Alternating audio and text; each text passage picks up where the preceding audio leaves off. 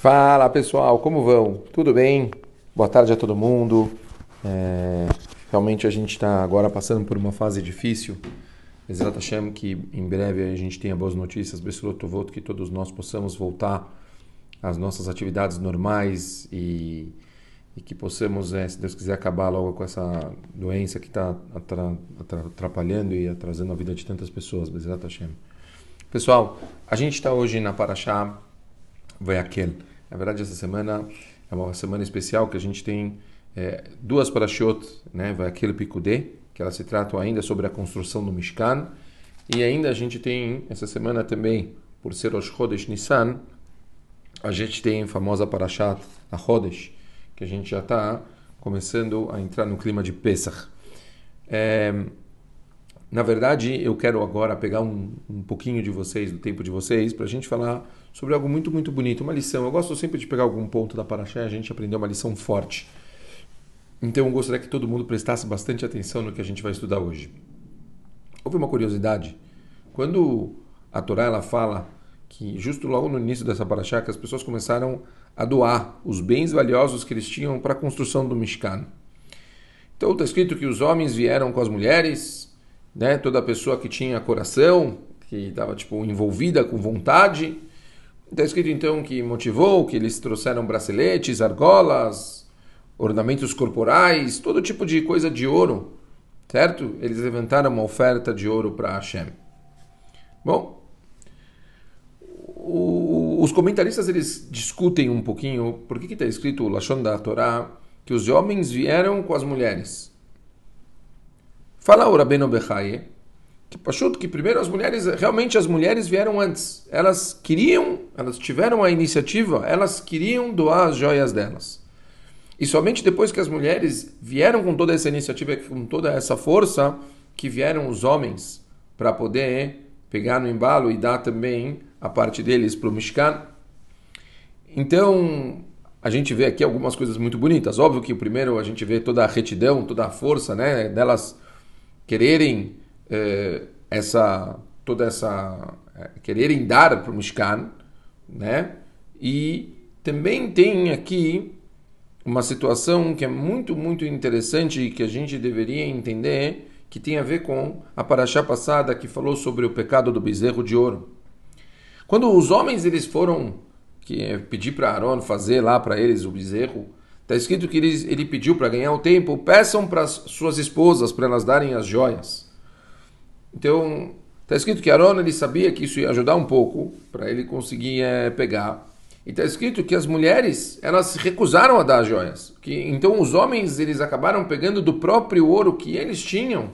E esse ouro eles deram para a construção do bezerro de ouro. Então, aqui a gente tem um princípio lindo. Então a gente percebe que para o bezerro de ouro, a gente vê que as mulheres tava, não estava claro por que, que elas não deram, mas está escrito que elas se recusaram, não quiseram dar. Qual que é a imagem inicial que a gente tem? Você imaginar que as mulheres não deram porque elas tinham um apego sobre as joias, elas tinham um apego da, do que elas não queriam é, perder a, os tesouros que elas tinham. Porém, logo no começo dessa paraxá, a gente vê o contrário. A gente vê que elas que tomaram a iniciativa e elas que foram doar as joias delas para o propósito tão elevado que era a construção do Mishkan, do tabernáculo. Então aqui a gente tem uma, uma mensagem retroativa sobre o comportamento, a gente entende o porquê que elas não deram para o bezerro de ouro. Não era porque elas tinham apego a ouro e prata, mas o que, o, que realmente era o, o ponto é que para o bezerro de ouro elas não concordavam, elas, elas queriam uma coisa pura, elas queriam uma coisa que tivesse frutos. Elas queriam uma coisa de, de, de, de, de uma mitzvah que fosse chegar em Kadosh Baruch Hu, e não uma coisa que a, na cara delas já apareceu desde o início que era algo que não tinha futuro. Um dos grandes dolim dos Estados Unidos, já falecido, Rav Avraham Pam, ele fala um pouco desse conceito é, que a gente aprende com essa, essa mensagem. Ele fala que tem um conceito em ivrit que a gente fala Maasim Sheladam Moshchim Zedzeh. O que significa isso?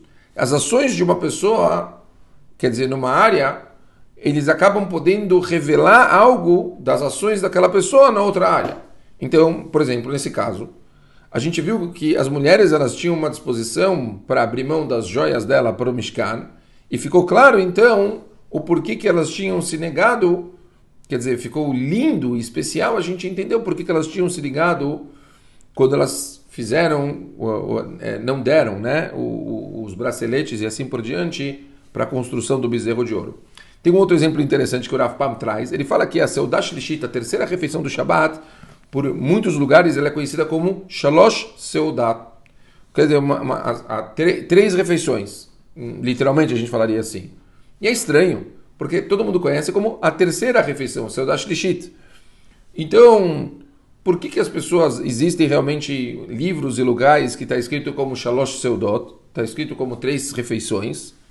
Então, fala o Rapá uma coisa forte. Ele fala que, na verdade, a forma que a pessoa vai se comportar, então, nessa terceira refeição, acaba sendo um, um reflexo retroativo das intenções dela nas duas primeiras refeições do Shabat.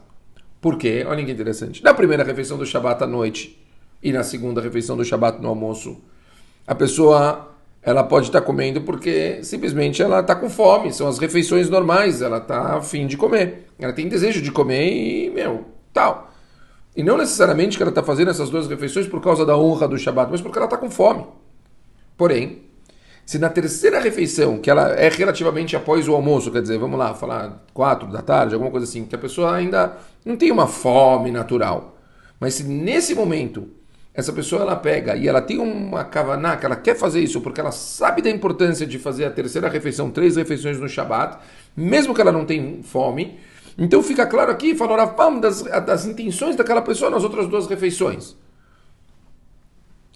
Então, é, acabou que ficando três refeições, é porque, retroativamente, já que essa pessoa está comendo a terceira refeição com toda aquela kavaná de Shabat, então acaba que todas as três refeições elas tiveram intenções puras. E por causa disso a gente acaba chamando de três refeições, certo?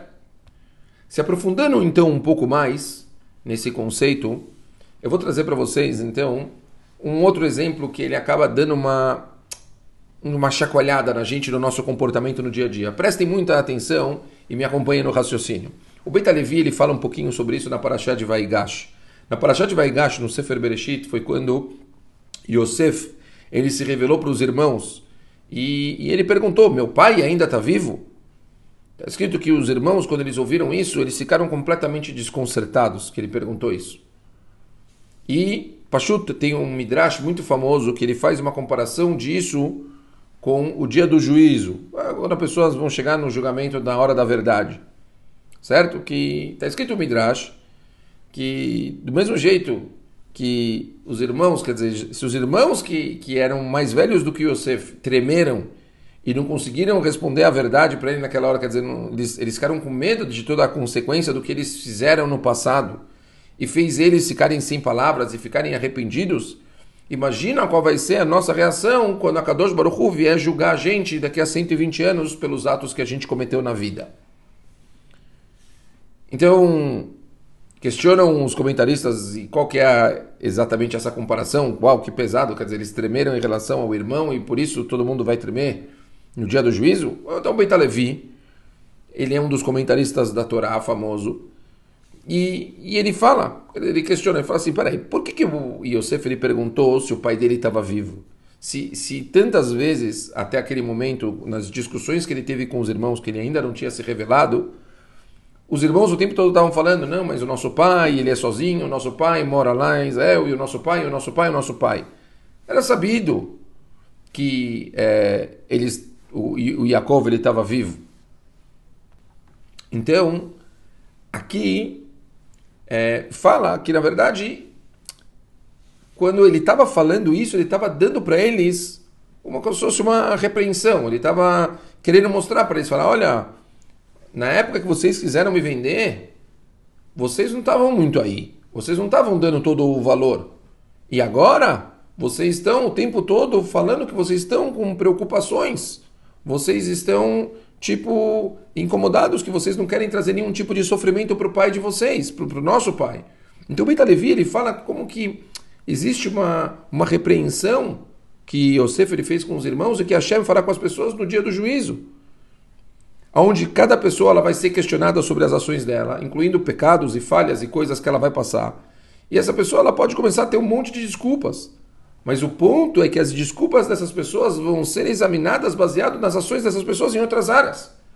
Então, por exemplo, uma pessoa ela pode falar que ela não, não deu, quer dizer, não, não, não deu para ela dar o dinheiro suficiente de tzedakah, porque ela não tinha para ela mesma.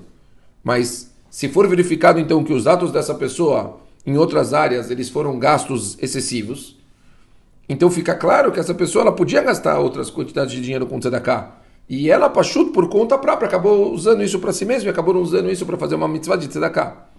Então, as ações dela em gastar dinheiro para o próprio prazer, eles acabam refletindo negativamente no, no, no, no, gasto dela de fazer uma mitzvah de, de, de Hesed. Então, a gente continua o mesmo princípio, quer dizer, é avaliado a forma que a pessoa se comporta de uma coisa e isso vai ser um reflexo para todas as outras.